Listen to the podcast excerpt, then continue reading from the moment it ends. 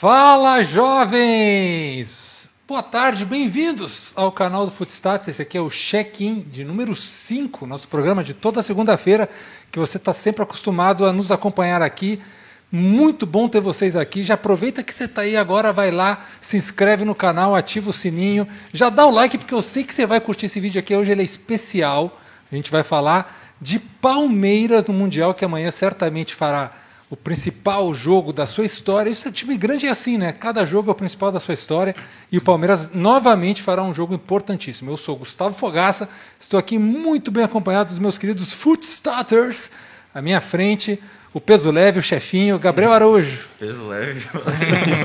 Valeu, grupo. Forte abraço, rapaziada, que está aqui com a gente na mesa. Forte abraço você que está acompanhando a gente na live. E você já viu aqui no, na tela que tem um campinho aqui, né? A gente vai falar um pouco de Palmeiras hoje, que amanhã tem jogão, e é isso. Boa. E ao, ao lado direito de Gabriel, um peso não tão leve assim. André Varela, fala, Dedé. Não tão leve, você foi, foi generoso, generoso. comigo. Sempre um prazer estar aqui, uma honra, né? Estar ao lado aqui do Gabriel, na frente dessas feras aqui. Vamos falar muito do Verdão. Eu acho que esse ano vai, hein? Acho que esse ano esse vai. Esse ano vai, né? Pô, é o que estão dizendo. E aqui à minha esquerda também, o mais experiente. Eu vou até botar nele essa para eu ficar bem na, na foto, né?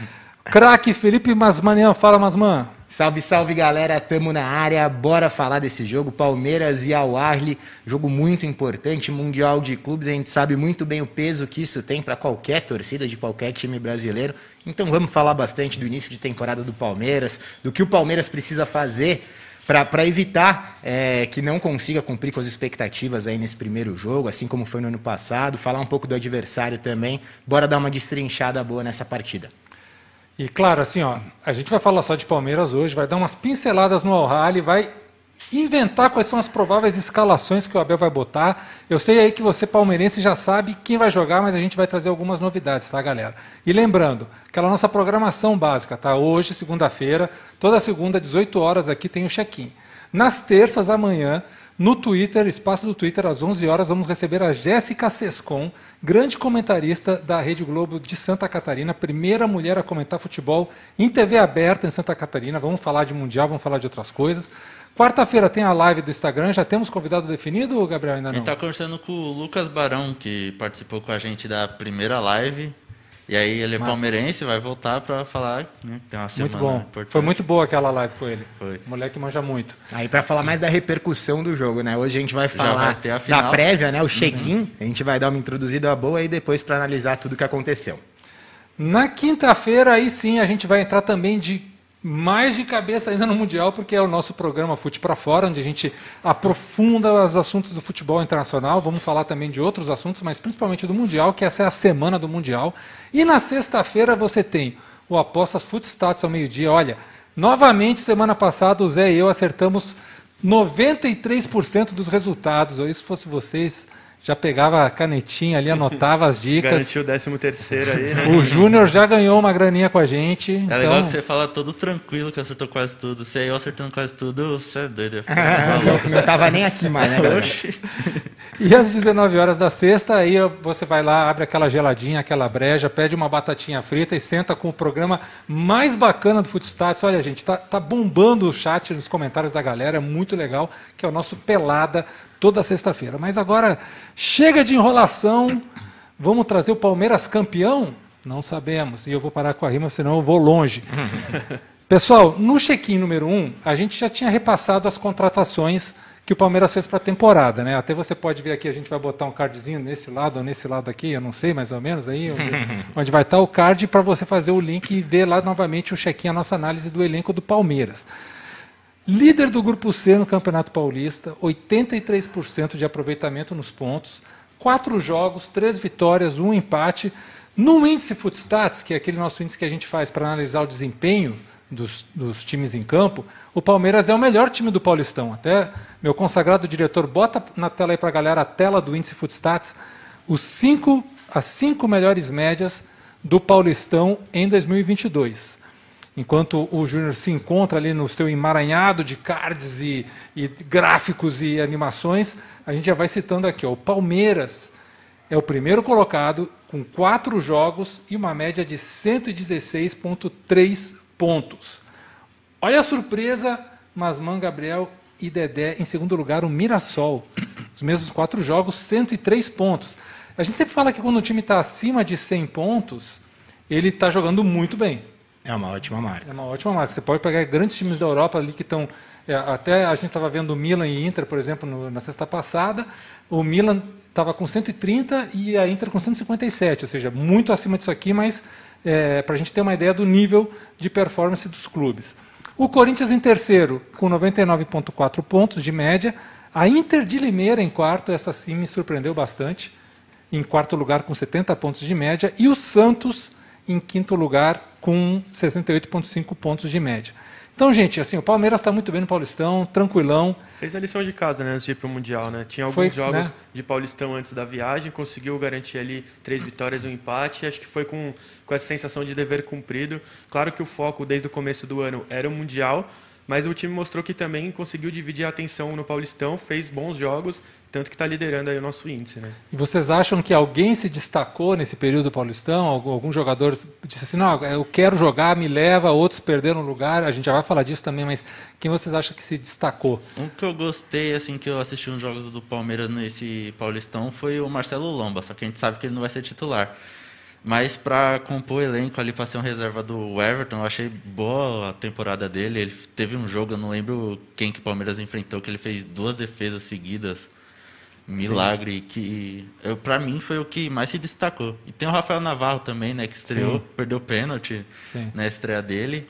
É, ele mostrou que está entrosado com o elenco, né? O Palmeiras que não tem um histórico muito bom em pênaltis, trouxe o Rafael Navarro, ele já na primeira chance dele já já perdeu o pênalti. E eu achei que o Lomba foi bem também. É, ele chegou um pouco com uma certa desconfiança ali por parte da torcida. Claro que ele não veio para ser titular, mas com o Everton sendo convocado frequentemente, o Lomba deve jogar uhum. bastante né, ao longo da temporada. Ele mostrou que deu, dá conta do recado. Né?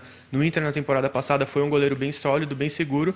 E nesses jogos que ele jogou aí do Paulistão, ele mostrou isso. Mostrou que tem condição de manter a altura no gol ali. Mas, bom, esses os jogadores que estão chegando agora no Palmeiras, né? Mas para falar um pouco dos jogadores que estão no elenco, que devem ser titulares do Mundial de Clubes, eu queria destacar o Dudu, principalmente, começa a temporada com dois gols. O Dudu, na temporada passada, voltou, decidiu alguns jogos muito importantes. Na Libertadores teve papel fundamental, mas não chegou a colaborar tanto assim com gols e assistências, se você pegar todos os jogos. Começa a temporada já com dois gols, um bom começo.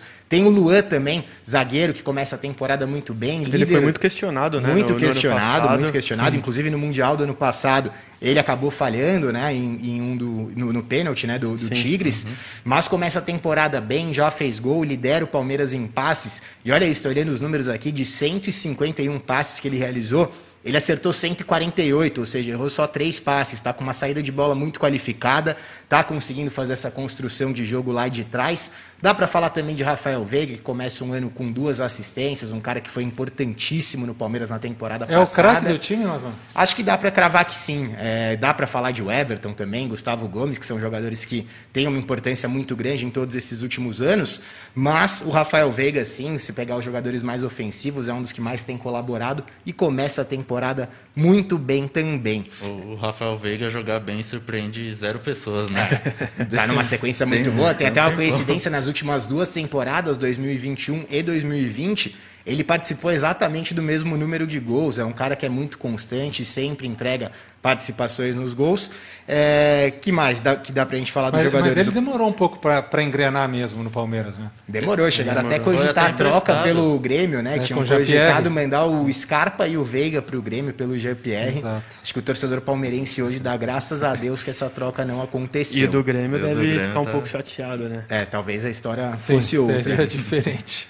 Pessoal, eu não sei se vocês viram, eu vi, eu não gostei, tá? Mas enfim, quem sou eu para dizer que eu gostei? Eu não gostei. Eu não gostei da arte que o pessoal do Palmeiras fez para divulgar a lista dos 23 convocados. Eles pegaram ali uma tipografia, uma fonte meio árabe para dar um, né, aquele clima. Uhum. Não, não dá para ler direito, não dá para entender muito bem. A intenção foi boa, é. mas... Eu acho que a arte em si até que tá bonita, o design Sim. dela, mas as letras realmente é, tá, é, exato. tá meio difícil A arte tá bonita, ler. mas a fonte prejudica a informação, né? É, que é, você vê a lista, não dá para compreender muito bem. Eu também não... Achei a arte bonita, mas não gostei muito também do... O pessoal já da, deve ter fonte. visto, né, Dedê? Mas vamos botar aí na tela, Júnior, para a galera ver com a gente o que a gente está falando Porque, assim, tudo bem, é temático, é, tem a ver com o que está acontecendo, está dentro do contexto, mas acho que prejudicou um pouco a leitura. Eu até prefiro depois buscar um outro site e ver escrito normalmente, uhum. para a gente ter uma ideia de como é que é.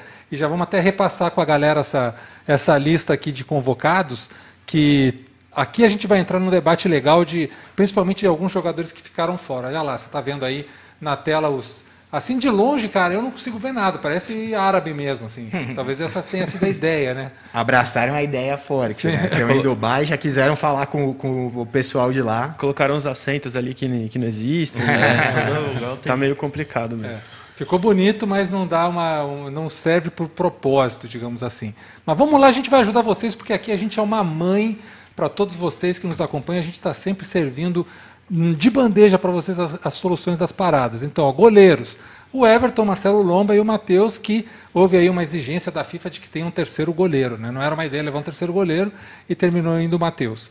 Laterais, Marcos Rocha, Mike Jorge e o Piquerez. Zagueiros, El Mariscal, Gustavo Gomes, para mim, o melhor zagueiro da América Mariscal. Latina. É, como é o, é o apelido dele no Paraguai. É, muito chique. Eu não sei vocês, mas para mim ele é o melhor zagueiro da América Latina na atualidade. Assina embaixo. Joga muito. Murilo, Luan e o Kuzevic.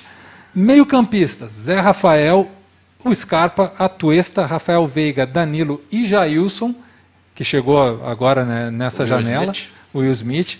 Que, que, assim, na época dele do Grêmio, ele jogava muito. A gente falou isso no check-in número 1. Um. Agora vamos ver qual é a do Jailson atualmente. Atacantes: Dudu, Rony Wesley, Daverson, Breno Lopes e Rafael Navarro, que o Gabriel também já falou dele aí no começo dessa temporada. Rapidamente, pincelada de vocês, antes da gente entrar em quem ficou de fora, quem, quem foi excluído, quem não vai poder jogar, o que, que vocês acham desse elenco para o Palmeiras enfrentar o Al-Ahly e provavelmente o Chelsea na final? Eu, eu, acho um elenco bom, um elenco qualificado. Né? O Palmeiras é, se reforçou em relação à temporada passada, trouxe alguns nomes que devem figurar entre os titulares do time, mas eu acho que o principal foi manter uma base sólida de um time que já teve sucesso, então são jogadores muito experientes, jogadores que já tiveram sucesso com a camisa do Palmeiras, entendem bem o peso dessa camisa, a importância do Palmeiras e principalmente a importância de um jogo de mundial para a história do clube. Então eu acho que são jogadores que não vão sentir a pressão de estarem lá jogando essa competição. Eu achei que das escolhas assim é, dos jogadores que foram levados, eu acho que foi, foi uma escolha muito boa do, do Abel Ferreira. E acho que principalmente um elenco que já está muito acostumado a decisões no geral, é, né? Verdade. Além de boa parte desses já estarem presentes no Mundial do ano passado, caras que já enfrentaram diversas finais aí, final de Copa do Brasil, final de Libertadores, Supercopa, Recopa, então estão bem ambientados com, com essa questão de jogo grande mesmo, jogo único, de pegada, que é ganhar ou ganhar. Então, acho que a lista está bem feita. Tem algumas observações que a gente vai fazer aqui mais para frente, né? Torcedor do Palmeiras já pode ir colocando aí no chat se concordou. Ah, já, já, já, tem uma. Já, já, tem coisa? Já então, um comentário. Então, daqui a pouco a gente já vai colocar vocês no papo também, depois de, de dar nossa pincelada aqui. Mas acho que é um elenco muito forte, um elenco muito equilibrado, com boas peças defensivas, ofensivas, que vão muito ao encontro do que o Abel Ferreira gosta para o seu time, de ser um time que varia muito o esquema tático, varia muito a forma ele, de jogar. Ele, ele escreveu bastante atacante, né? São uhum. acho que oito, se não me engano, o que mostra que ele pode colocar o time, ele pode armar o time de diversas maneiras, com dois pontas e um centroavante, dois é, atacantes mais fechados. Quer jogar com três zagueiros, né, Dedé? Não, não tem seis zagueiros aqui. Ele vai ter que usar jogadores Exato. multifuncionais para poder manter uma linha de três. Né? E também não é tudo atacante nove que fica na área esperando. É tudo atacante que se movimenta, que pode fazer mais de uma função. É, tem atacante campo. de todo tipo ali, é, toda característica. Todo tipo, e vai ajudar. E uma comparação assim, 2018 a gente fez o na, no primeiro pelado, a gente fez a comparação da seleção brasileira. Qual foi melhor, a de 2018 ou a de 22? Não que a de 2018 fosse ruim, mas a de 2022 é muito melhor. Sim. E para o Palmeiras eu acho que é a mesma coisa, que ano passado já era bom o time e agora se reforçou ainda mais. Tanto é que de, dentro de muito, muitos anos o Palmeiras é favorito contra o Chelsea. Pra mim, pelo menos. Já lançou a polêmica pra aqui. Mim, é, é, favorito. Já, já abriu uma vírgula aí sobre isso. Toda, né? fi, toda final de Mundial. Tem que ver, tem que ver se fala... vai chegar, né? Se o Chelsea vai chegar. Pois é. Então. Esse, se o Chelsea é vai chegar. Tem que ver se ambos vão chegar, né? Porque, vamos, porque vamos os combinar. times da Europa sempre chegam no Mundial com a pinta de favorito. Mas esse ano não é, porque Sim. não é nem demérito do Chelsea. É mérito do Palmeiras, que se reforçou bem esse ano. Eu, Eu, que- eu discordo um pouco, Gabriel. Acho que numa possível final entre Chelsea e Palmeiras, o Chelsea continuaria sendo favorito.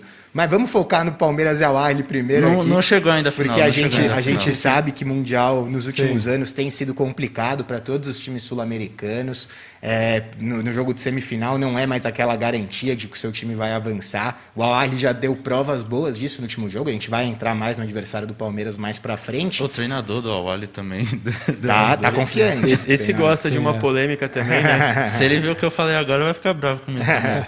Antes da gente entrar aqui nos- no- na polêmica dos que foram cortados, eu queria saber a opinião de vocês sobre o seguinte: dá para jogar com três caras mais de contenção barra volantes de, de, de bom passe, como pode ser um Zé Rafael, e aí botar caras mais como a Tuesta e o Danilo ou o Jailson? Dá para jogar com três caras assim, mais posicionais no meio-campo e caras de velocidade na frente?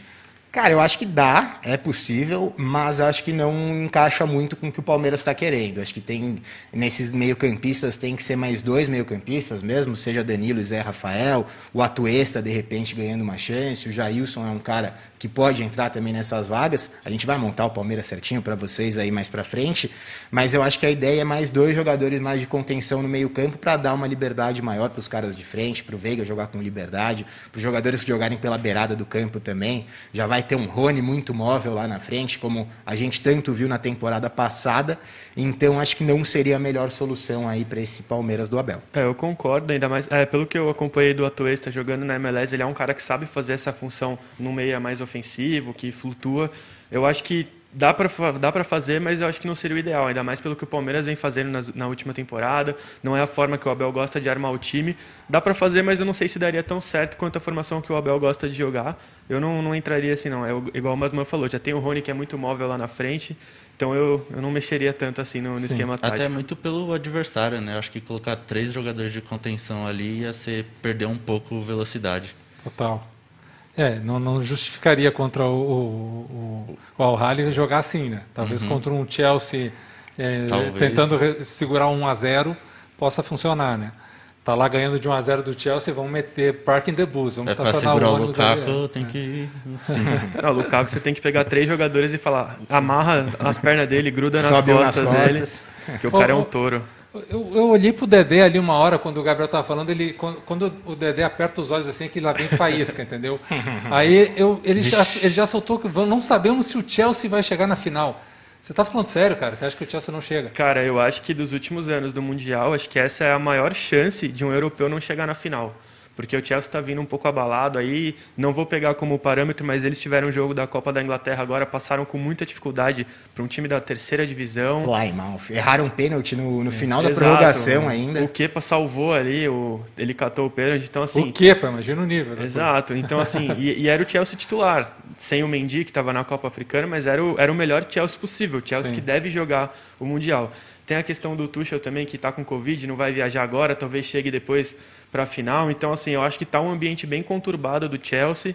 É, todo mundo, o Chelsea chega como favorito, sim, todo mundo tem essa percepção, mas talvez todo mundo tenha aquele pezinho atrás com relação ao Chelsea. É favorito? É, mas não tanto igual seria ano passado, nos outros anos. E tem uma partida de alto nível que o Al Hilal fez também, né? Aplicou a maior goleada Sim. da história do Mundial de Clubes, 6 a 1 o Al Hilal fez contra o Al Jazeera, né? Isso, de virada de ainda, né? virada e com uma atuação muito boa. Matheus Pereira, brasileiro, que já jogou na Premier League, foi muito bem. Mas enfim, a gente fala disso aí quando chegar mais pra final. No fute pra fora a gente debate fute mais pra sobre o fora, a gente Chelsea. fala. É, a gente já vai saber quem vai ser o finalista, né? Se vai ser Chelsea Aqui já tem um comentário do Matheus Cabral, que participou com a gente do último pelado, falou assim, ó, Michael vai deixar o Asplicueta doidinho.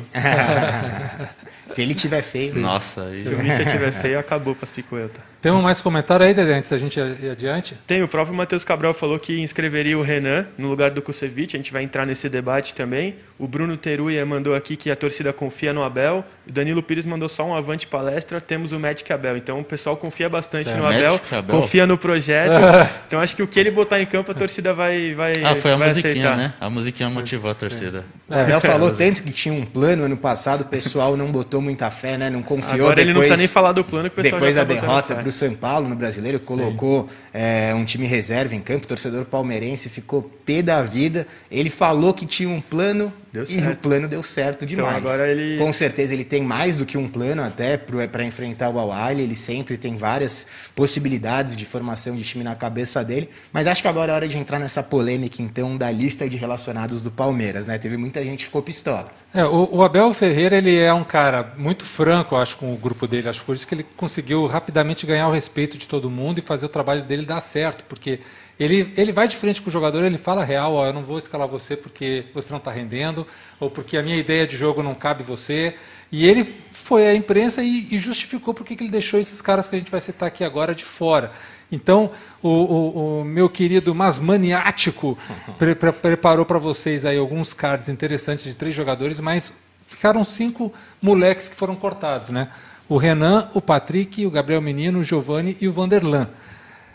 Mas, man, conta pra gente sobre os três, talvez, principais jogadores desses cinco aí, o que, que a gente tem de números para a galera? Bora lá. Primeiro falando de Giovanni Aderlan, acho que seria mais surpresa se eles tivessem sido uhum. inscritos uhum. do que o torcedor ficar espantado. São jogadores que participaram da última copinha, é, não tem tanta participação assim no time principal, então acho que seria mais uma surpresa até se eles fossem. Eu acho que eles entram mais no, no que a torcida viu recentemente na uhum. própria copinha e aí quer ver os jogadores no time. O próprio Hendrick também, que a torcida chegou, Sim. alguns torcedores chegaram a pedir para levar para o Mundial acho que entra nesse, nesse rol aí também. Perfeito. Mas aí falar desses três, como o Gufo falou, jogadores que tiveram muita participação no Palmeiras na última temporada, também em 2019, e que acabaram ficando de fora. Começar falando do Renan, zagueiro super promissor aí do Verdão. É, a gente levantou alguns números dele no ano passado.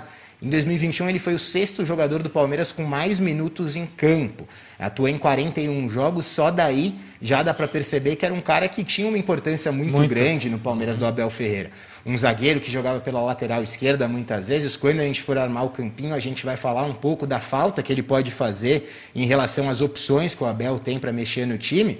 É, com ele em campo, Palmeiras ficou 46% dos jogos sem sofrer gol. A gente sabe que o Palmeiras mostrou problemas defensivos no Brasileiro do ano passado, que não era algo que o time estava muito habituado a sofrer. Nos jogos com o Renan, a, o Palmeiras acabou sofrendo menos gols. Foi titular em 7 dos 13 jogos da Libertadores, ou seja, mais do que metade dos jogos da Libertadores vencida pelo Palmeiras. Ele foi titular e foi o terceiro do Palmeiras em desarmes no Brasileirão. Um cara que desarma muito bem, tem um combate de um contra um muito forte e mostrava toda essa importância defensiva que ele tinha. Desses três nomes, antes de entrar em Patrick e Gabriel Menino, eu já afirmo para vocês que ele é o cara que pode mais fazer falta aqui nessa equipe, é, considerando que o Piquerez está voltando de Covid também, chegou uhum. recentemente em Dubai, pode acabar sendo desfalque, talvez na primeira partida. Então, essa ausência do Renan e, e o Abel acabou levando o Murilo, que é recém-contratado, jogador que até já fez gol né, na estreia dele Sim. como titular no Allianz Parque, o Kusevich, que foi contratado no ano passado, mas ainda não caiu caiu tanto assim nas graças do torcedor palmeirense. Essa aqui eu não vou concordar muito com o Abel, eu levaria o Renan, mas óbvio, ele é o treinador, ele sabe o que acontece lá dentro. Você tiraria quem? O Kusevich. Kusevich. Tiraria o Kusevich. Eu é. acho que essa é a que causou mais estranhamento na torcida, né? Uhum, Porque é, o, o, Renan jogou muitos jogos na temporada, é, foi o sexto jogador com mais minutos do Palmeiras em campo, então era uma figura presente nos jogos, um cara constante, estava sempre jogando. E aí, numa lista tão limitada do Mundial, você tira o seu sexto jogador que mais jogou e não coloca, coloca outro jogador, é, é soa um pouco estranho também. É, mas o Abel tem um plano, né? O pessoal confia muito nele, então rolou essa desconfiança, mas não rolou a crítica nem pressão em cima do Abel, né? Dele claro. não ter levado o Renan. Uhum. Mas, Te, mas teve achei... parte da torcida até que deu uma pressionada maior, mas faz parte, a gente sabe que torcedor é complicado. não vai criticar o homem que ganhou duas Libertadores seguidas, né? É complicado. Mas, mas, isso aí, Gabriel, que eu estava falando antes, ele, ele foi à imprensa falar por que, que ele deixou esses uhum. caras de fora. O Renan foi realmente pelo terceiro goleiro, então é uma opção é, de ali da, da, inscrição mesmo dos atletas. Ele foi obrigado a botar um terceiro goleiro e aí é, o Sim. Renan foi o, o sorteado para sair. Já o Patrick e o menino, que o, o Masman vai trazer os dados para a gente agora, foram opções uhum. técnicas mesmo. Ele explicou. Então, é, talvez por comparar com o Mundial do ano passado, que ele confiou nesses jovens para jogar e não deu certo. Nessa temporada ele convocou só jogador experiente, tirou muita gente da base, por exemplo, tem acho que só o Wesley e o Danilo, né, uhum. dos mais jovens. E isso já dava para ver nessas quatro rodadas que o Palmeiras fez no Paulistão, porque os três Tipo, o Renan fez um jogo, o Patrick fez um jogo e o Gabriel Menino fez dois. Já dava indícios, né? É, Sim. já dava indícios. E nenhum dos três fizeram nem 90 minutos nessa temporada. Então, é, ele, falou, era... ele falou do Patrick, por exemplo, que ele estava levando o Atuesta, o Danilo, o Jailson, uhum. tem o Zé, o Zé Rafael, e que ele estaria abaixo desses quatro.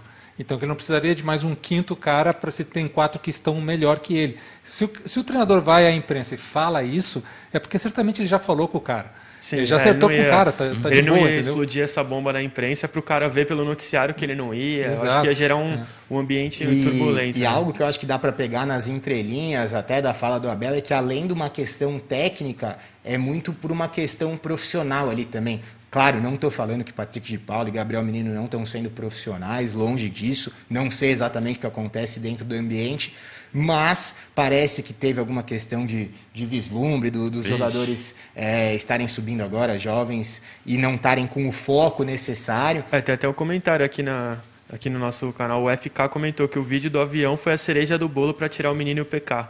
Teve essa a, também, a, né? torcida deu uma cornetada neles pelo vídeo que vazou lá no avião, não gostaram muito da postura deles. Então, não sei se foi por isso, acredito que não. Mas acho que a torcida entendeu um pouco o lado do Abel desse profissionalismo. Não, é o que você falou, não que eles não sejam profissionais, uhum. não estejam à altura do elenco, mas talvez isso tenha a torcida tenha entendido por conta disso, né, do vídeo que vazou. Bom, estamos falando do Patrick de Paula e do Gabriel Menino, vamos, vamos falar um pouco do, dos números deles também. O Patrick de Paula na última temporada, esses números sempre de 2021, a temporada 2021. Ele, o Patrick de Paula que foi o jogador que foi mais utilizado saindo do banco de reservas do Palmeiras na temporada inteira. Era um cara que acabava sendo a, a primeira escolha do Abel entre os reservas para entrar em campo, de vez em quando para mudar um pouco a postura do time. Ele que é um meio-campista que participa bem do momento ofensivo também, é um cara que acaba jogando como volante, mas bate de fora da área demais, tem um chute qualificado. Não tem medo de arriscar também. Não tem medo de arriscar. Faz uns golaços. Uhum. Tem intensidade, né? O cara que corre bastante também ali na área dele, no setor dele. E aí, falando dos jogos de Libertadores também, o Patrick de Paula, ele entrou em 10 dos 13 jogos, foi titular em 4 deles, mas entrou em 10 dos 13 jogos, então um cara também que teve uma participação super importante na Libertadores, tanto que acabou fazendo três gols, dois deles contra o São Paulo nas quartas de final, gols que foram muito importantes aí para o Palmeiras conseguir a classificação contra o São Paulo. Então, esses são os números do Patrick de Paula. Falando agora de Gabriel Menino, já é algo que vem de mais do que uma temporada, né? A gente lembra do Gabriel Menino voando lá em 2020, sendo convocado para a seleção olímpica, um cara que estava com muita moral a gente comparou aqui os números dele em 2020 e em 2021. Ele jogou 50% a menos dos minutos na última temporada. Em 2021 ele jogou 2.012 minutos, e em 2020 ele tinha jogado 4.061. Então já dá para ver por aqui que o Gabriel Menino é um cara que tem perdido espaço aí nas últimas temporadas pelo Palmeiras. É um cara polivalente, né? Já, já atuou como lateral, como ala, como volante, como meia aberto pela direita, um cara que pode exercer várias funções. E a principal característica dele, o acerto nos passes, 91% de acerto nos passes, 25% de acerto nos cruzamentos. Você que está olhando aí pode achar que é baixa essa marca de 25%, não, mas não, é uma média bem bacana. Cada quatro aí. que ele põe na área, ele Exato. acerta alguém do time. É, costuma ser uma média considerada boa, claro. É, os melhores cruzamentos ali do, do Campeonato Brasileiro, se a gente pegar como padrão, costuma ser 28, 29, às vezes até 30%, mas 25% já é uma taxa bem boa. E o Palmeiras é um time que cruza muito. Se a gente for pegar os dados do Brasileirão do ano passado, era o time com mais escanteios, se eu não me engano, e nesse Paulistão também já é o time com mais escanteios. E ter 25% de precisão é muita coisa. É. Até o, o, Abel falou nessa mesma entrevista que ele falou do, do Renan e do Patrick sobre o menino, ele falou: é, a gente usa o menino como lateral ou como 5 ou como 8. E ele disse que nessas três posições ele já também tinha caras que estavam na frente dele é, tecnicamente. Esse é o lado ruim, né, do cara ser tão polivalente. Ele, ele joga em todas, mas não se firma em nenhuma, né? Então ele acaba não sendo a primeira opção em nenhuma das posições Perfeito. que ele consegue jogar. Às vezes o cara é vítima até do próprio, Sim. entre aspas, sucesso dele de conseguir se reinventar e jogar em diversas posições. Beleza.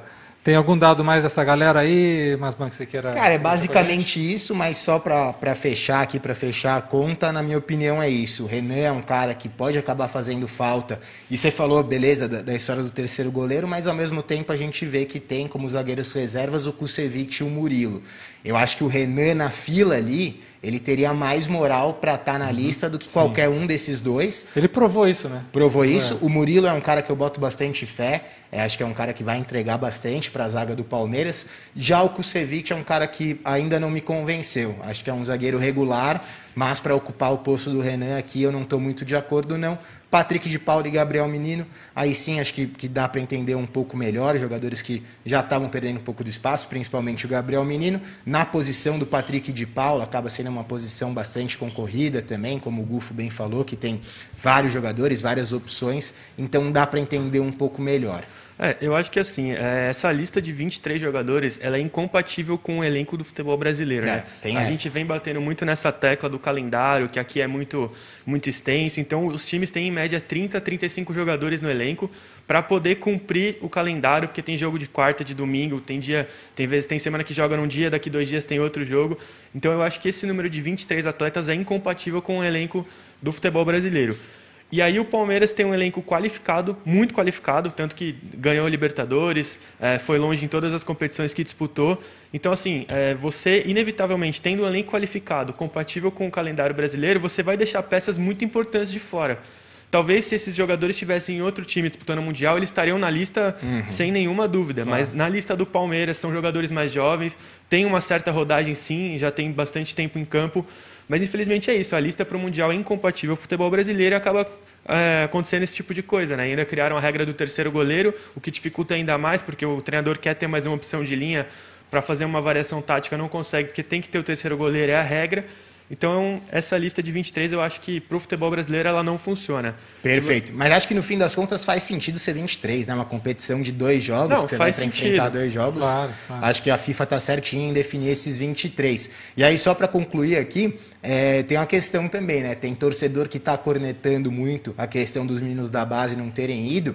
E se fosse o contrário, se tivesse deixado os reforços de fora? Aí ia ser burro. Iam, iam reclamar do mesmo jeito, iam falar, pô, contratou para quê então? Contratou para não levar para o Mundial? Então acho que tem essas duas frentes, a gente sabe que o torcedor acaba reclamando de um jeito ou de outro. Por exemplo, vamos supor que o Palmeiras contratasse um 9 quem que ia ficar de fora? Ia ficar o Daverson, que fez gol do título da Libertadores. É verdade, tem essa. Breno Lopes também fez gol do título da Eu Libertadores. acho que o Abel deve ter ficado até um pouco aliviado de não ter chegado no 9. Poderia dar uma conturbada no ambiente é. ali, na relação com a torcida. E, e para a gente encerrar aqui esse assunto de elenco, antes da gente entrar na nossa parte tática, o pad, Gabriel Veron, vocês acham que vai fazer, vai fazer falta? Ele, ele já foi importante para esse time há um, um, ano e meio, dois anos atrás. É que ele né? começou no profissional arrebentando, né? Sim. Jogando pelas pontas, ele jogava demais. Só que o que complicou ele é que ele se lesiona muito.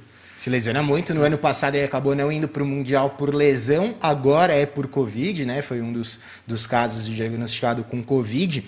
Mas é um cara que acho que pode fazer falta assim para mudar um jogo. Se a gente for lá atrás na semifinal da Libertadores contra o Atlético Mineiro, Sim.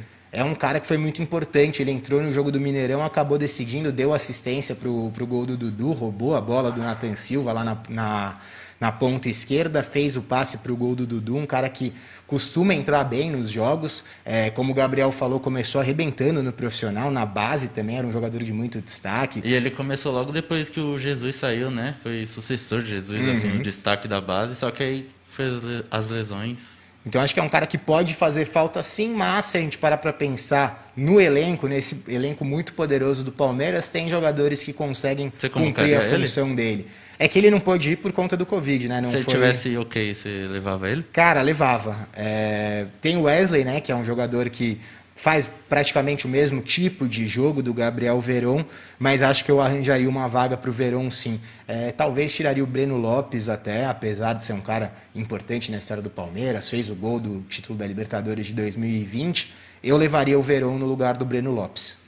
É, mas é, é entra muito no, naquilo que a gente falou. Se levasse também é, no, no, seu caso, mas não, se fosse treinador você ia sofrer crítica, se não levasse, ia sofrer. eu acontece. acho que não tem muito para onde fugir. E eu acho que se a lista tivesse 26, esses três jovens que a gente citou aqui, o Patrick de Paula, o Renan e o. Quem que era o Menino? E menino. o menino, eu acho que se tivesse 26 na lista, eles iriam. Ah, estariam, é. Eu acho que eles são os próximos da fila ali. Uhum. Pessoal, o, o Al-Ali, né, a gente vai dar uma pincelada no time egípcio agora. Mas para quem não sabe, é, a tradução literal de Al-Ali em árabe é nacional, é como se fosse o nacional do Cairo. Né? O nacional de Montevideo. Eu não né? sabia. O nacional do Cairo. Aulas de árabe, né? É por isso que tem tantos um por aí, né? É, mas é um clube extremamente tradicional, gigante, 42 vezes campeão egípcio, 10 vezes campeão de clubes da África. Imagina o Independiente, que é o maior campeão da Libertadores, tem 9, né? ou 7, agora não me lembro. 7, 7 né? 7. 7, então. Imagina, esses caras ganharam 10 vezes a competição de clubes da África. É o segundo clube no mundo com maior número de títulos, só perde para o Real Madrid, títulos oficiais. Tem uma torcida extremamente fanática, até sugiro vocês aí que façam uma pesquisa no Google, bota lá é, supporter do, do Al-Hali ou Al-Hali Supporter, bota lá que vocês vão achar vídeos incríveis, uma torcida enlouquecida. É uma pena que eles não deixam entrar mulher na torcida, mas é uma torcida enlouquecida. É, é, o, metade do Egito é torcedor do Al-Hali. E a outra metade também. É, mais ou menos isso. Em 2006, vocês vão se lembrar, o calor que eles deram no Internacional. Foi o jogo mais difícil do Internacional, foi aquele contra o Al-Hali na semifinal. É um time que já vem há algum tempo querendo bater na porta de levantar esse caneco do Mundial de Clubes. Né, o, o, o, técnico, o sul-africano Motsimani, já também já mandou aí um, uns verbos. Eu queria saber a opinião de vocês. Então, vamos por partes. Eu quero saber pontos fracos e fortes desse time. O que, é que eles podem incomodar o Palmeiras e onde é que o Palmeiras pode passar por cima. E depois vamos falar dessas opiniões aí do treinador. O que, é que vocês acham disso? Vamos lá, é, falando antes de dar a resposta, Gufo, falando um pouco é, do Al no Mundial, né? Você falou da quantidade de títulos que o time tem, a quantidade de vezes que foi campeão da Champions League africana. É, é, o time com mais jogos na história do Mundial de Clubes. Já atuou 16 jogos nesse Mundial de Clubes da FIFA, né, considerando 2000 e depois a partir de 2005. Então, um time que tem muita rodagem nessa competição. São sete participações, né? Sete participações. É nunca, nunca chegou à final, né, não conseguiu realizar essa proeza ainda, busca pela primeira vez e bateu o Monte Rei na semifinal com uma atuação muito, mas muito forte mesmo. Ainda mais quando a gente para para ver que o time estava completamente desfalcado, era cerca de 11 10 ou 11 desfalques, é, metade deles por conta da Copa Africana de Nações, jogadores que estavam representando o Egito. Tem outros jogadores lesionados também, incluindo o atacante sul-africano que jogava no Brighton da Premier League, que foi uma das principais contratações da equipe para essa temporada, para jogar o Mundial, está lesionado. Então, Percital. É, ele Jogou mesmo. a Copa, né? Então, se você para para pensar, um time que estava praticamente com metade do seu time titular só e conseguiu uma atuação tão forte contra o Monte Rei, fez uma grande participação. É, falando sobre ponto forte da equipe, acho que o sistema defensivo foi muito sólido na partida com o Monte Rei. É um time que conseguiu se portar muito bem lá atrás, sair para o contra-ataque com muita qualidade. Então acho que o Palmeiras tem que tomar cuidado com isso. O Palmeiras é um time que está muito habituado a fazer esse tipo de jogo também, né? Quando enfrentava times teoricamente é, com uma qualidade um pouco superior, sabia fazer esse jogo muito bem. E o Al fez isso contra o Monterrey. O Monterrey chegou como favorito, muita gente falando que era o melhor mexicano da história dos mundiais. É, investiu muito em contratações. Investiu demais, contratou jogadores selecionados, jogadores da seleção do México. Mas o Al foi lá, conseguiu fazer uma grande partida e vencer o Monterrey. É, outra coisa que eu achei muito bacana da partida é que em momento algum você viu os jogadores egípcios fazendo cera. Tava com 1 a 0 no placar e ali você chegava a 80 minutos de jogo. A gente no futebol brasileiro está muito acostumado, já começa a ver goleiro já cair, jogador que aqui. vai ser substituído, forçar a máquina a entrar para perder tempo. Mas não, os caras estavam batendo tiro de meta rápido, batendo lateral rápido, indo para cima, buscando o segundo gol, mesmo estando na vantagem do placar. Então acho que isso a gente tem que ficar de olho também. Pontos fracos, acho que principalmente essa questão dos desfalques, né? É, a gente sabe, os jogadores que estavam na seleção do Egito acabaram tendo alguns probleminhas com o voo. Inicialmente eles iam direto do, de Camarões, onde foi realizada a final da Copa Africana, para Dubai, acabou não conseguindo fazer dessa maneira por questões mais de Tentaram levar o Salah na mala para ver se ele joga um Imagina se eles conseguem fazer contratação do Salah para duas partidas. Empréstimo. O Mirassol fez isso uma vez no Paulistão. Quem sabe o Salah para o Mundial. Mas enfim, acho que vai muito aí a questão do, do ponto fraco, é mais essa questão do time não estar tá, é, fechadinho, não estar tá com todas as opções disponíveis. O goleiro, é, o El... Como que é o nome do goleiro mesmo? Vou até pesquisar aqui. Mas o goleiro que fechou o gol no no ano passado, o El Shanawi, que estava na seleção do Egito também, estava fazendo uma bela participação, se lesionou no jogo de oitavas de final, aí acabou entrando o Gabassi, que é outro goleiro que defendeu o pênalti, fez um monte de defesa boa. Que joga no rival do Awali, é o Zamalek. Exato. Mas o El Shanawi, por exemplo, está fora do jogo, porque ele voltou da Copa Africana de Nações, mas ele está lesionado, então ele não enfrenta o Palmeiras. Machucou no avião? Não, machucou antes, machucou nas oitavas de final. machucou no avião. Só o Palmeiras treina no avião. E Verdade. aí tem que ver se desses quatro, cinco jogadores que voltam em boas condições, se eles vão conseguir entrar em campo, se não vão. O treinador do Al tá empolgado com esses caras aí, né? Ele falou que se, Essa... se eles voltarem, vai engolir o Palmeiras. Essa é uma polêmica, né? muito. né? Porque muita gente vê essa fala e acha que ele falou isso de forma oficial, né? Numa é. entrevista coletiva mas é uma, um telefone sem fio ali. Ele falou para um amigo, o amigo falou que ele falou. O, é, então não dá para saber exatamente. Tá tudo, tá tudo, dito, mas não tá nada confirmado. É, né? não dá para saber se exatamente foi essa fala. A gente sabe que tem muito também para dar uma empolgada nos jogadores, de criar essas polêmicas, para o cara entrar com sangue nos olhos ali. Falou, pô, falou que vai amassar a gente e tal. Ele é um pouco falastrão, sim. Ele, ele entrou nessa polêmica de por que, que o Awali não entra direto na semifinal assim como os times brasileiros entram, né, os times sul-americanos. Ele, ele usou como justificativa que ano passado ele ganhou do Palmeiras na disputa de terceiro lugar e, e esse ano não entrou na semifinal e o Palmeiras entrou. Então ele, ele é falastrão sim, ele, eu acredito que ele deve ter falado isso sim, mas mano, é, não está confirmado, mas eu acredito que ele deve ter falado sim que se voltarem os reforços ele, ele vai amassar o Palmeiras. Não acho que vai amassar, vai ser um jogo duro para os dois lados. Ano passado não amassou, ganhou Exato. nos pênaltis. Vai ser um jogo duro para os dois lados. O jogo de Mundial é, é muito. É, a gente não consegue prever muito o que vai acontecer. É óbvio que tem um time que é mais forte que o outro, chega como favorito, mas é um jogo só, então tudo pode acontecer, inclusive nada, né? Sobre essa questão que você falou, dele questionar os sul-americanos entrarem na semifinal e os clubes da África entrarem em fases anteriores, eu até fiz um levantamento aqui quando a gente estava preparando o programa que mostra bem qual é o critério, né? Que ele questionou qual que é o critério dos sul-americanos entrarem depois. Levantei aqui todos os jogos de africanos e de sul-americanos no Mundial de Clubes. Os times da América do Sul têm aproveitamento de 60%, fora a quantidade de finais que já chegou, quantidade de títulos levantados. Os times da África têm 30% de aproveitamento no Mundial, ou seja, metade, 60% do, da América do Sul contra 30% da África. Então, acho que é inegável, é, acho que a gente, todo mundo aqui na mesa concorda que os times sul-americanos têm um potencial maior do que os times africanos, mas é claro, é um jogo, não tem como saber. No ano passado mesmo, o Al já ganhou. E aí tem outra coisa também, né? Era uma disputa de terceiro lugar. e time... contra, contra brasileiro na semifinal, o Al perdeu as duas. Perdeu do Inter e perdeu do Corinthians, Corinthians né? perfeito. E o ponto negativo do Al que eu assisti o jogo no sábado contra o Monterrey, eu não gostei nada dos contra-ataques. Você falou que o time é bom em contra-ataque, mas na hora de finalizar. Na hora de finalizar, pecou eu bastante. acho que eles. Sentiram falta do atacante. Demoravam né? um pouquinho. Isso, se faz contra o Palmeiras, dá ruim. Sim. E, e só para a gente mostrar aqui como é, é, toda essa estrutura aí faz parte do show, né? O técnico ele também vai ali, dá uma pimentinha, bota um, um gás na parada. É, é óbvio que o futebol africano também perde muito com seus melhores craques que vão jogar na Europa, que vão jogar em outros mercados, e quem fica lá não tem o mesmo nível, né? E, e mas mesmo assim, esse clube ser tão grande, ser tão tradicional e, e, jogar bem organizado é um mérito.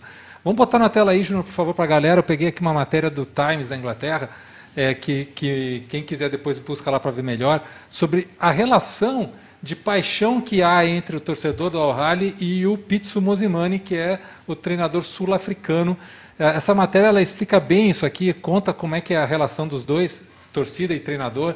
Antes do jogo, no intervalo e no final do jogo, eles cantam o nome dele, eles fazem canções com o nome dele, ou seja, ele é o maior ídolo oh, tá do, moral, do time. Então, aí você entende por que, que o cara vai ao microfone e fala: pô, o Palmeiras não tem bola, o Palmeiras não joga nada, a gente vai amassar. O cara tá dando carne para os caras mastigarem, entendeu? Ele é o grande ídolo da, da, da torcida do Al Rally, faz aqui parte gente, do show. Aqui a gente dá muita moral pro Abel, que ganhou duas Libertadores seguidas, lá ele também ganhou. É verdade. Pra chegar no Mundial, Sim, ganhou é as duas Champions de lá.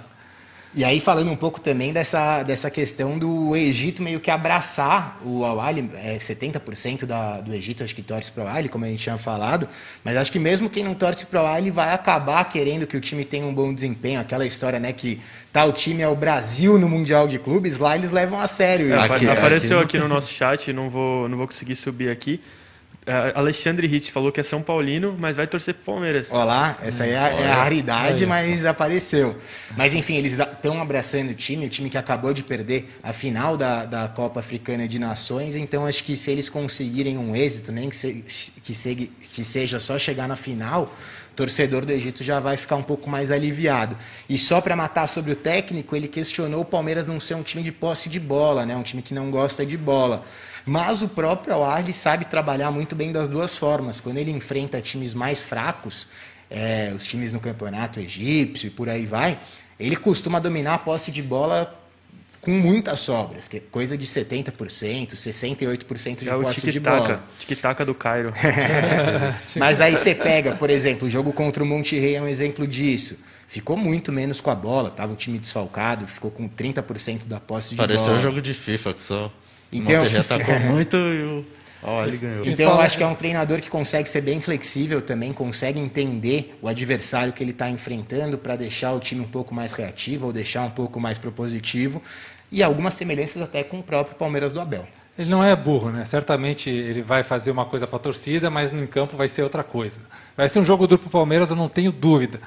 Vamos ver agora, pessoal. Parte chegou a hora. Tática, chegou a hora da gente botar aquele campinho maravilhoso até não é merchan, tá? Porque eles não nos apoiam, mas Já eu, tá preciso, eu preciso falar isso, tá? O Tactical Pad é um programa, um software 100% brasileiro, desenvolvido pelo meu querido amigo Fernando Kloss, a quem eu mando aquele abraço gigante, um gênio da tecnologia, que esse, eh, agora ele expandiu o programa para outros esportes, é usado no mundo inteiro, em grandes clubes, com grandes treinadores.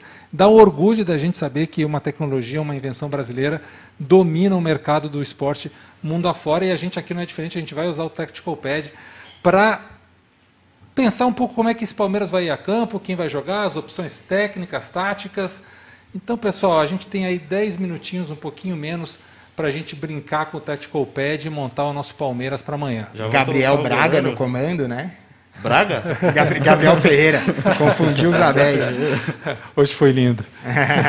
Mas eu acho que os dois, o Abel Ferreira e o Abel Braga, começariam colocando o Everton no gol, né? Eu acho que esse é uma unanimidade entre todos, todos os, os Abels, entre todo mundo, né? A nação Abel concorda com a gente. O Abel verso. Rapidinho, um parênteses. Vocês acham que o Everton está no mesmo nível de Alisson e Ederson?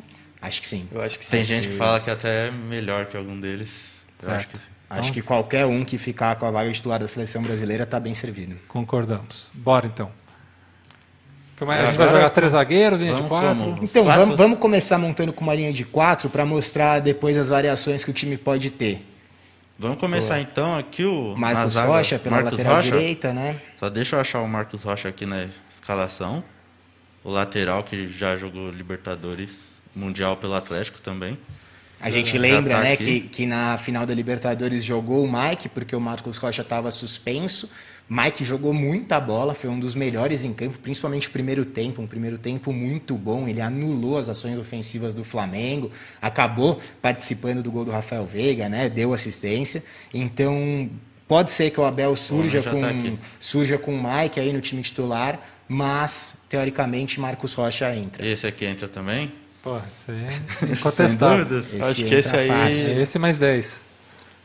E, o, e, a dupla dele? Luan, com certeza. Luan, Luan. Pelo começo de temporada, eu acho que Teve essa troca, tá... teve essa troca. Pode ir montando, Gabriel, uhum. enquanto eu vou falando, mas teve essa troca de posições aí entre o Gomes e o Luan, né? Antes o Luan jogava como zagueiro pela direita, depois ele acabou indo para a esquerda, muito em função da final da Libertadores, né? Como não era o Marcos Rocha que ia jogar, o Abel acabou colocando o Gomes para dar uma proteção um pouco maior é, na lateral, na, na zaga. Então, é, Gomes pela direita e Luan pela esquerda. Aí realmente é. vocês acham que é o Jorge que vai jogar em vez do Piquerez? Então, tem que é ver. Muito, é muito a... por conta que o Piquerez tá, tava com Covid, né? É, ele chegou depois. É, ver, coloca o Piquerez no, no começo. Colocar o Piquerez? É, tá bom. Coloca que... Eu acho que assim, se a gente for analisar todo mundo 100%, em condições ideais de jogar uma partida, eu acho que o Piquerez está na frente do Jorge pela, na briga pela titularidade. É, sem considerar que ele chegou depois para o Mundial, teve Covid, eu acho que se não considerar isso eu acho que o Piquerez é titular. Eu acho que se considerar isso, também ele é o titular. Boa explicação. Danilo é titular e titular também? Vocês acham? Danilo, Com Danilo, certeza, é. Danilo, Zé Rafael, a dupla de volantes. Zé Rafael, deixa eu achar aqui. O Zé, Ra- o Zé Rafael se achou nesse Palmeiras, né? Porque naquele último ano dele do Bahia, ele jogou muita bola, né? Era o craque do time, o cara assim que mesmo ele tendo umas condições físicas Mesmo não- ruim, ele tava bem. Ele- exato, né? Ele, ele não estava muito bem fisicamente. Você vê que era um cara que, pô, será que isso é o melhor que ele pode dar? E mesmo assim ele cumpria sempre. E ele se reinventou no Palmeiras, né, cara? Para encontrar sua titularidade, para encontrar um posicionamento, Eu uma que o função Corinthians técnica. queria ele também. Foi Outro- uma disputa ali na época. Outro cara que fez uma final de Libertadores muito boa, o Zé Rafael. Ele até postou um videozinho editado ali dos lances dele, né? Porque a torcida do Palmeiras às vezes corneta, não só a torcida do Palmeiras, como às vezes a imprensa também fala mal do Zé Rafael, mas é um cara É que é um cara tem muito sido cada discreto, vez né? mais importante para esse time do Palmeiras, exercendo várias funções diferentes. É um cara muito discreto, pouca mídia e muito futebol. Eu que sou fã do Zé Rafael. Quando eu entrei aqui na FUT, eu coletava bastante os jogos do Londrina, então eu acompanho ele desde lá de trás. E é um cara que eu sempre vi que ele tem uma, uma postura em campo diferenciada. Então é um cara que eu, que eu sou suspeito para falar. Eu gosto muito do Zé Rafael. E ele quase sempre ficou no topo de uma estatística que a gente levanta aqui, que é a soma de finalizações, assistências para finalização e desarmes, que mostram que é um cara que, é- que contribui em diversos momentos do jogo, tanto defendendo quanto atacando. Bom, campinho inicial está montado aí. Isso é mais ou menos um esquema inicial, só um posicionamento. é, é, 4-2-3-1, inicial, né? um 4-2-3-1, mas a gente sabe que conforme o jogo vai passando, conforme o Muda adversário se porta, o Abel vai mudando esse time de várias formas. Mas a gente vê aí o Everton, Marcos Rocha, Gomes, Luan e Piquerez, meio de campo com Danilo, Zé Rafael, Rafael Veiga como um meia mais centralizado, mais chegando no ataque. Só, só troca os lados aí, Aqui, Gabriel, Dudu Dudu, e- e... o Scarpa. É, o Scarpa joga pela esquerda e o Dudu joga pela direita. Tem sido assim nos últimos jogos, principalmente desde a preparação do time para Libertadores. Mas aí o que, que a gente sabe? Que muitas vezes o time do Abel acaba jogando com três zagueiros. A gente não sabe se vai ser a postura contra o Al-Ahly, se a gente pegar os jogos do Campeonato Paulista. No primeiro jogo, entrou com um time que jogou com três zagueiros, o Piquerez recuando aí para a zaga. Aí acontece isso aqui, né? Que o Marcos Rocha É, um pode fazer a movimentação. Pode ir falando que eu vou montando. Monta a sua linha de três aí, O, professor. Pra- Pique, três. o Piquerez acaba recuando um pouco mais, ele acaba sendo mais um zagueiro mesmo do que um lateral, até faz alguns avanços. E aí nessa função ele ganha titularidade em relação ao Jorge, que o Jorge não faz essa. É, o Jorge defensivamente zaga. ainda peca bastante. O Scarpa acaba virando meio que um ala pela esquerda, né? Ele deixa de ser um ficar- meia e acaba virando um ala. Outro cara que se reinventou no Palmeiras bem também, pra E caramba. como bate bola parada bem. A bola parada dele é sempre um perigo. Por- Porque no Fluminense, eu gosto de re- recordar isso porque quando o cara aparece pro futebol nacional e todo mundo olha para ele, geralmente ele tem um pico ali de, de, de, de- de performance, né? O cara começou a aparecer bem, bem, bem, todo mundo tá olhando para ele, ele vai ali, chega bem pra caramba e ele, aí ele dá um passo maior na carreira. E o Scarpa, nesse, nesse passo que ele estava dando, era pô, jogador de seleção, jogador para jogar em Premier League, tava todo mundo falando que ia ser o, o grande craque. Depois também, por causa de lesão e tal, ele. E quando ele foi para o Palmeiras, ele não se encontrou, ele levou um tempo para se encontrar. É, é, e ano passado, ou retrasado, agora não me lembro, ele, ele teve poucos minutos, assim, ele era um reserva que entrava pouco.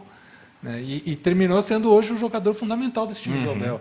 É outro cara que se reinventou dentro do Palmeiras, assim como o Zé Rafael. Acontece muito isso, que um jogador se destaca em algum time brasileiro, aí vai para um outro e não consegue. É a famosa flopada que acontece. Mas E aí, enfim, nesse esquema, acho que dá para colocar o Danilo até um pouco mais logo na frente da zaga, mais Um centralizado. O Zé Rafael fica como um, um segundo volante, né? um segundo Uhum. homem de meio de campo. O Veiga dá para trazer ele um pouco até mais para a direita, ele costuma fazer essas triangulações com o Marcos Rocha, com Aí o Dudu. ataque dá para botar os dois E é, o, o Dudu acaba ganhando uma liberdade Ele muito fica aqui, grande, né? jogando quase como um segundo atacante Deixa ele circulando aí. ele É, circulando, ele que ele vai muito bem nessa função. E o Rony também, como um falso 9, né? Como a galera gosta de falar, não é exatamente o papel de um falso 9, é um atacante com bastante movimentação. É, Agora, com Gabriel- aquela liberdade que a gente tem visto que ele costuma ter. Faz um favorzinho para mim agora. Tira o Rony e bota o Navarro para mim no lugar dele. Quero saber a opinião de vocês. Se, se eu colocar um jogador de um pouquinho mais mobilidade que possa até voltar para tirar a zaga e dar espaço para que entre o Veiga, para que entre o Dudu, para que entre o Scarpa na Você acha que o Eu acho que- Rafael Navarro pode vir mais para cá para buscar o jogo? Eu acho ele que tem dependendo da proposta do jogo, do que o jogo exigir do Palmeiras, dá pra dá para fazer essa alteração, sim. Eu acho que de titular é muito mais é muito complicado do Abel entrar com o Navarro de titular, Uhum. mas eu acho que ao longo da partida pode ser uma variação tática que ele possa adotar, sim, principalmente para pressionar ali eh, o jogo. Eu acho que para titular não, mas durante o jogo é uma, é uma mexida interessante. É um fôlego bom que o time pode Sim, e ganhar. só do jogo. para aproveitar que nossa audiência tá, tá bem qualificada aqui, mais de 90 pessoas acompanhando a nossa live. Comenta aí, pessoal, no nosso chat, é, qual a formação que, que vocês fariam aí do Palmeiras, como O vocês que, que eles entrariam, acham dessa formação que o tá que, que vocês tela? acham, a opinião de vocês, qual escalação vocês colocariam e, e, Pode se, co- e se inscreva aí no nosso canal também, aproveitar para Desce o dedo no like, né? Tá assistindo, dá o dedinho no O like ali. sininho também. Pode tá? comentar aí que a gente vai até estender um pouco a faixa do programa aqui, vai colocar mais uns 10 minutinhos só para ler os comentários O de vocês. Júnior Largo já começou, falou que o Rony é titular para ele porque já está mais ambienta- ambientado ao esquema. É, eu acho que tem que Sim, ser, não, eu é, acho que é tem que titular, ser o é o time. titular, né? Vou voltar com ele aqui pra. Acho Vai que que, tem- o pessoal tá entrando agora e viu o Rafa Navarro É, pra xingar já a vai achar que a gente está querendo tirar o Rony. Mas eu acho que tem que ser mais ou menos isso mesmo, o time mais próximo possível do final da Libertadores, que o Palmeiras acabou tendo um desempenho muito bom, teve um primeiro tempo muito, muito forte mesmo, conseguiu anular todas as ações do Flamengo. Aí nesse time fica a dúvida se Michael ou Marcos Rocha. O Marcos Rocha é o titular natural da posição, mas Eu se a gente. põe o Mike Rocha. que aí não tem, não tem briga, não tem conversa. E aí é algo que a gente tem que levantar. Se o Piquerez não joga, quem que entra nessa posição? Se entrar o Jorge, é difícil que a gente veja esse desenho aí. O Seria o Jorge Renan. se- Só jogando... aqui, ó. Como fica. Aí ficaria Fica meio estranho, estranho, o Jorge estranho, nessa posição. Aí teria que Não, voltar não, mesmo. Acho que se for jogar com três zagueiros, o lugar pro Jorge jogar seria aqui. Mas aqui já tem o Scarpa. Não... É, acho que o Jorge se ambientaria melhor numa linha de quatro, aí a gente recuaria um pouco o Marcos Rocha, Uhum. colocaria o Jorge na lateral esquerda também, uma dupla de zagueiros com o Luê e Gustavo Gomes, aí vira mais aquele 4-2-3-1 inicial que a gente tinha montado. Estão falando de Murilo como opção para essa vaga também, como um terceiro zagueiro. No- Aí acaba sendo realmente um zagueiro, zagueiro, não é que nem o Piquerez, que é um zagueiro que pode apoiar também, pode ajudar um pouco mais lá na frente. Ou até do Jailson. Eu vi algumas pessoas comentando do Jailson fazendo essa função. Eu acho que para essa vaga, eu acho que caso o Piquerez não jogue, é aí que o pessoal vai sentir mais falta do Renan. Porque o Renan tinha, é, jogou assim na Perfeito. temporada passada, essa seria a posição dele, é, jogando ali entre zagueiro e lateral, fazendo essa função. Então eu acho que nesse caso, se o Piquerez não jogar, é, o Renan vai fazer falta. Mas eu colocaria o Murilo ali, que é zagueiro-zagueiro, aí você... Colocaria é, o Murilo aqui no. e colocando o Murilo, eh, você pode colocar o Jorge também, que faz essa função de ala, ou deixar o Scarpa mesmo. Então são diversas variações aí que, que são possíveis na- só na defesa do Palmeiras. Né? Então a gente vê que com 23 jogadores dá para o Abel montar 800 Sim. mil times diferentes. Né? Mas, Ô, Gabriel, aí, rapidinho, só fazer outra brincadeira com vocês aqui com a galera em casa. Tá lá, 30 minutos do, do jogo, 0 a 0 de repente o cara entra mais forte e Rafael Veiga tem que sair. Tira o Veiga ali de campo pra gente. Não, deixa ele machucado. que- não, não, precisa. Não faz isso. A maca entrou, Saiu o armador. Quem que a gente coloca para fazer o, esse meio de campo que o Rafael Veiga? Qual é o jogador de articulação que faria isso no lugar dele? O, Eu acho que aí vai Dedé depender até pode de- falar, mas pra mim é o Atuesta. é, eu acho acho que é, eu acho que se, entre as op... Po- poderia ser o Atuesta, que é um cara que é mais volante, mas consegue fazer essa função também. Na Major League Soccer ele jogou algumas vezes como um meia Só que aí tem que mesmo. botar o Carlos Vela também. aí, pô. que ele gosta de servir o Carlos Vela. Sim. Ou eu acho que de repente dava até para colocar o Dudu no lugar do Veiga e aí colocar mais um dos pontas, colocar o Wesley de repente pela beirada do campo. É, eu acho que aí vai depender Puxar muito o do, do sim. contexto do jogo, É. né? Se o Palmeiras Aí- estiver ganhando, aí ele pode fechar um pouco mais. Se tiver empatado ou perdendo, de repente ele coloca mais um jogador de ataque, recua o Dudu. E o Então, que Navarro não pode fazer essa contexto. função? Não, essa acho que não, Gufo. Que a gente o falou Navarro- dele, a gente falou dele lá no primeiro programa que ele é 10 de origem, né? E o treinador do Fluminense na base dele que descobriu ele e transformou ele em 9, porque É. ele tinha a qualidade do passe do camisa 10. Eu acho que se tivesse sido testado, talvez nessa posição até conseguisse render, mas a gente pega os jogos pelo Botafogo no ano passado, ele fazia ou um 9 ou às vezes um segundo atacante, às vezes um pouco mais pela beirada do campo. Acho que o Navarro seria mais um substituto imediato do Rony para mudar um pouco a característica. É, mas você levantou um ponto bom, Gufo, porque talvez de todos os jogadores que o Palmeiras tem no seu elenco, o Veiga seja o mais insubstituível. É difícil você achar um cara com a característica do Veiga, um meio atacante de tanta chegada, que sempre colabora com muitos gols. É, caso acontecesse isso, mais uma vez lembrando, né, se alguém está entrando aí, já vai achar que a gente está tirando o Veiga do time. É só uma situação hipotética, caso o Veiga se lesione, não consiga jogar, algo do tipo. Oh, mas uma outra opção aqui que eu pensei, pra substituir ele, o que vocês acham do Scarpa jogando por aqui?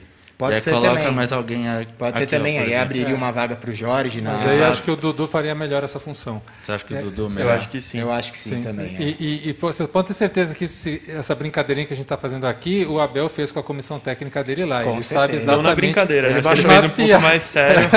Já pensou em todos os cenários. Ele baixou o evidentemente. Tactical lá também, no Certo, computador não, dele. trabalha com o Tactical Pad lá. E o Mas pessoal bora tá lá, pra- participando aqui, hein, ô, mas, mas só para completar, você tava na dúvida quem ia jogar na lateral direita, o Renan Gerbi falou que pela final ele colocaria o Mike. É, eu acho que merecia. Ele deu um peso aí muito grande para a final que o Mike fez. Foi uma partida realmente muito Talvez o acima. melhor jogador do Palmeiras na final. Uhum. Eu cheguei a ver alguns torcedores comentando sobre isso. Então o Renan concorda, acha que o Mike seria o titular aí na lateral direita. Mas vamos matar então. A gente fez algumas mudanças aí no, no campinho. Vamos Vamos colocar. arrumar esse time. Vamos colocar o time para enfrentar o Al-Ahly. A gente falou dessa variação da linha de 4, da linha de 3. Para enfrentar esse Al-Ahly que provavelmente vem desfalcado, eu não iria com os três zagueiros inicialmente, não. Eu faria uma linha de 4 mesmo. É, se o Piquerez poder jogar, eu colocaria ele na lateral esquerda. Então, aí uma dupla de zaga com Luan e Gustavo Gomes. Na lateral direita, Marcos Rocha ou Mike. Acho que para qualquer um dos dois está muito bem entregue. Aí uma dupla mesmo de, de volantes, Danilo e Zé Rafael, com o Veiga mais como um camisa 10 mesmo, como um meia mais centralizado de chegada no ataque. Dudu pela ponta direita, Scarpa pela meia esquerda, Rony fazendo aquele 9 que se movimenta demais. Eu iria com esse time, pelo menos, inicialmente para enfrentar o Al-Ahly. Começou ali, fez 1 a 0, 2 a 0, tá querendo proteger um pouco mais o time. Pode fazer a variação do três zagueiros, a gente sabe E que aí o não time precisa do Abel... mudar peça, né? Muda, Exato, muda a porque o formação, não muda preenche muito bem. E aí, nessa, né, nesse posicionamento que está aí, caso o Piquerez não possa jogar também, coloca o Jorge e fica tranquilo, porque ele vai entregar bem nessa função também.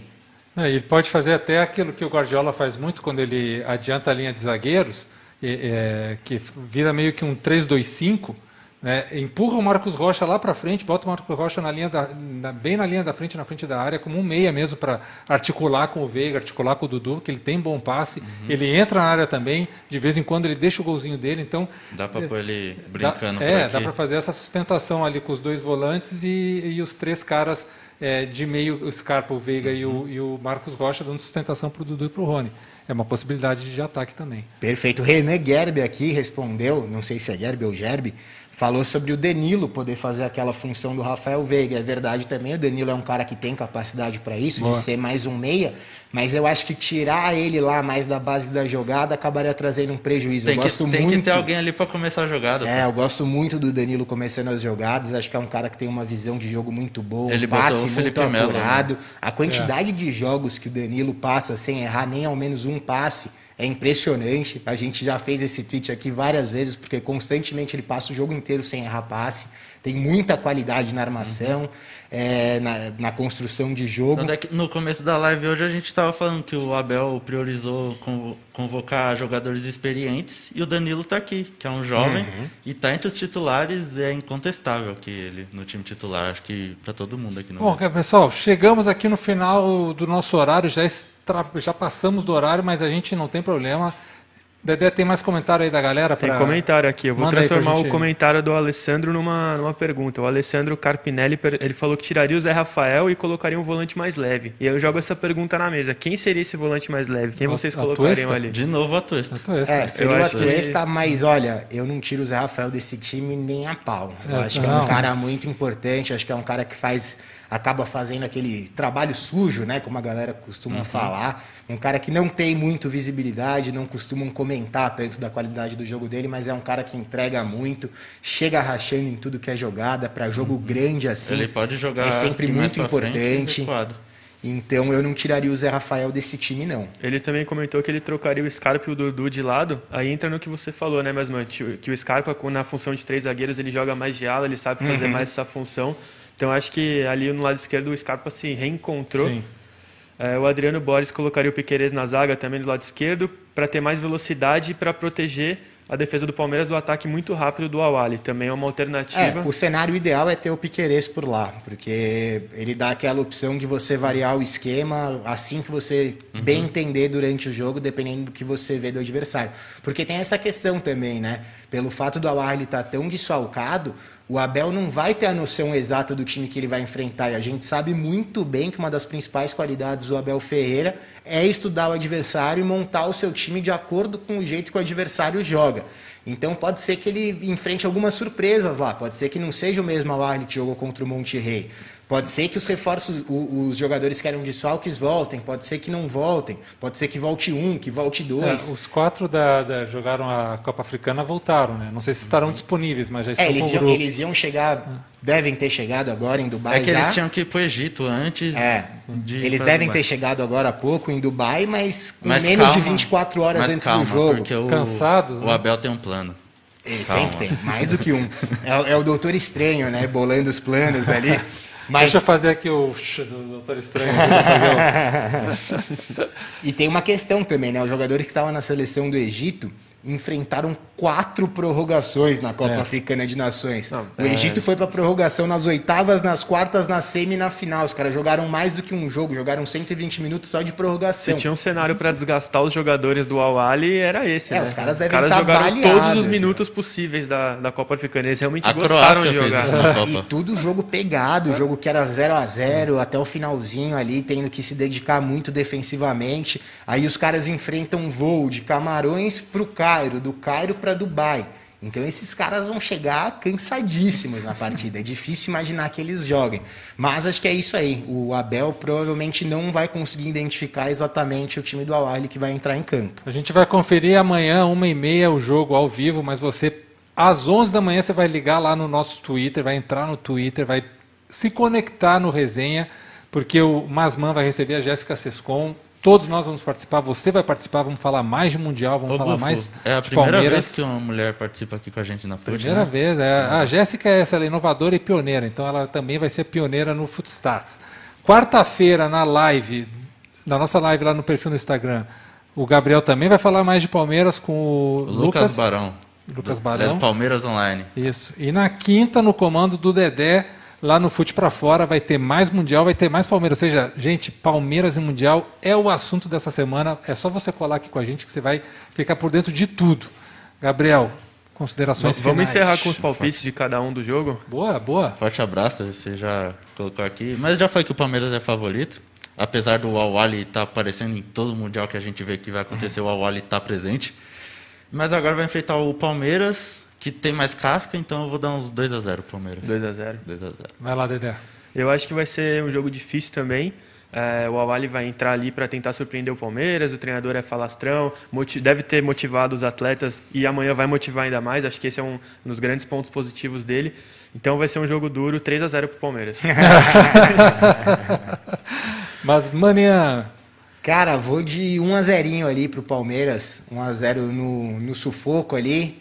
É, acho que o time do Awali vai se postar defensivamente muito bem, assim como foi contra o Monte Rei. Acho que o Palmeiras não leva gol também, está começando o ano muito sólido. No Paulistão, está sofrendo muito pouco, sofre em média oito finalizações por jogo e duas finalizações no alvo só a cada partida. Sabe, só para a última palavra, sabe quando foi a última derrota do Palmeiras?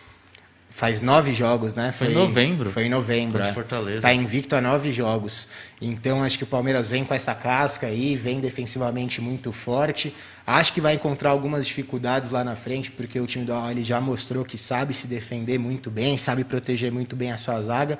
Mas hoje vitória do Palmeiras, vou no 1 a 0 aqui com, tem com moderação. Tem, tem, toda a tensão também da estreia do Palmeiras. Exato. O Al já, já vem de um jogo, né? Já jogou um jogo contra o Monte Rei, já deu aquela descarregada de, da tensão. Tem toda a tensão, por isso é 3 a 0 né? É. 3 a 0 placar clássico. Eu, eu vou ficar, já que eles gostaram tanto, os egípcios, de jogar prorrogação, eu vou no 1 a 1 e aí pênalti, né? Não vai ter prorrogação. Aí o torcedor do Palmeiras. Aí, aí, aí, você tá judiando, aí você tá judiando.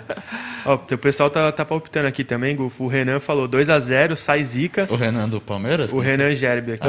Não sei se é Gerbi ou Gerbi, ele participou bastante da live. Agradecer ele também aí pela presença, pelos comentários. E o Gabriel Scolari mandou aqui, ó. O técnico do Awali vai pagar a língua igual pagou o do Bolívar falando do Neymar. 8x0 Palmeiras. Aí. É pa- parente do Scolari esse aqui, hein? Será? Gabriel Scolari.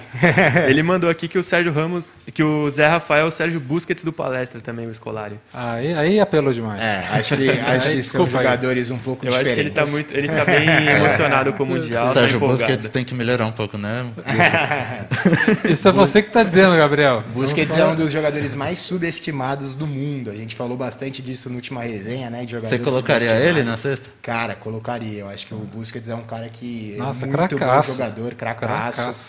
Foi um dos caras mais importantes na posição aí nos últimos anos.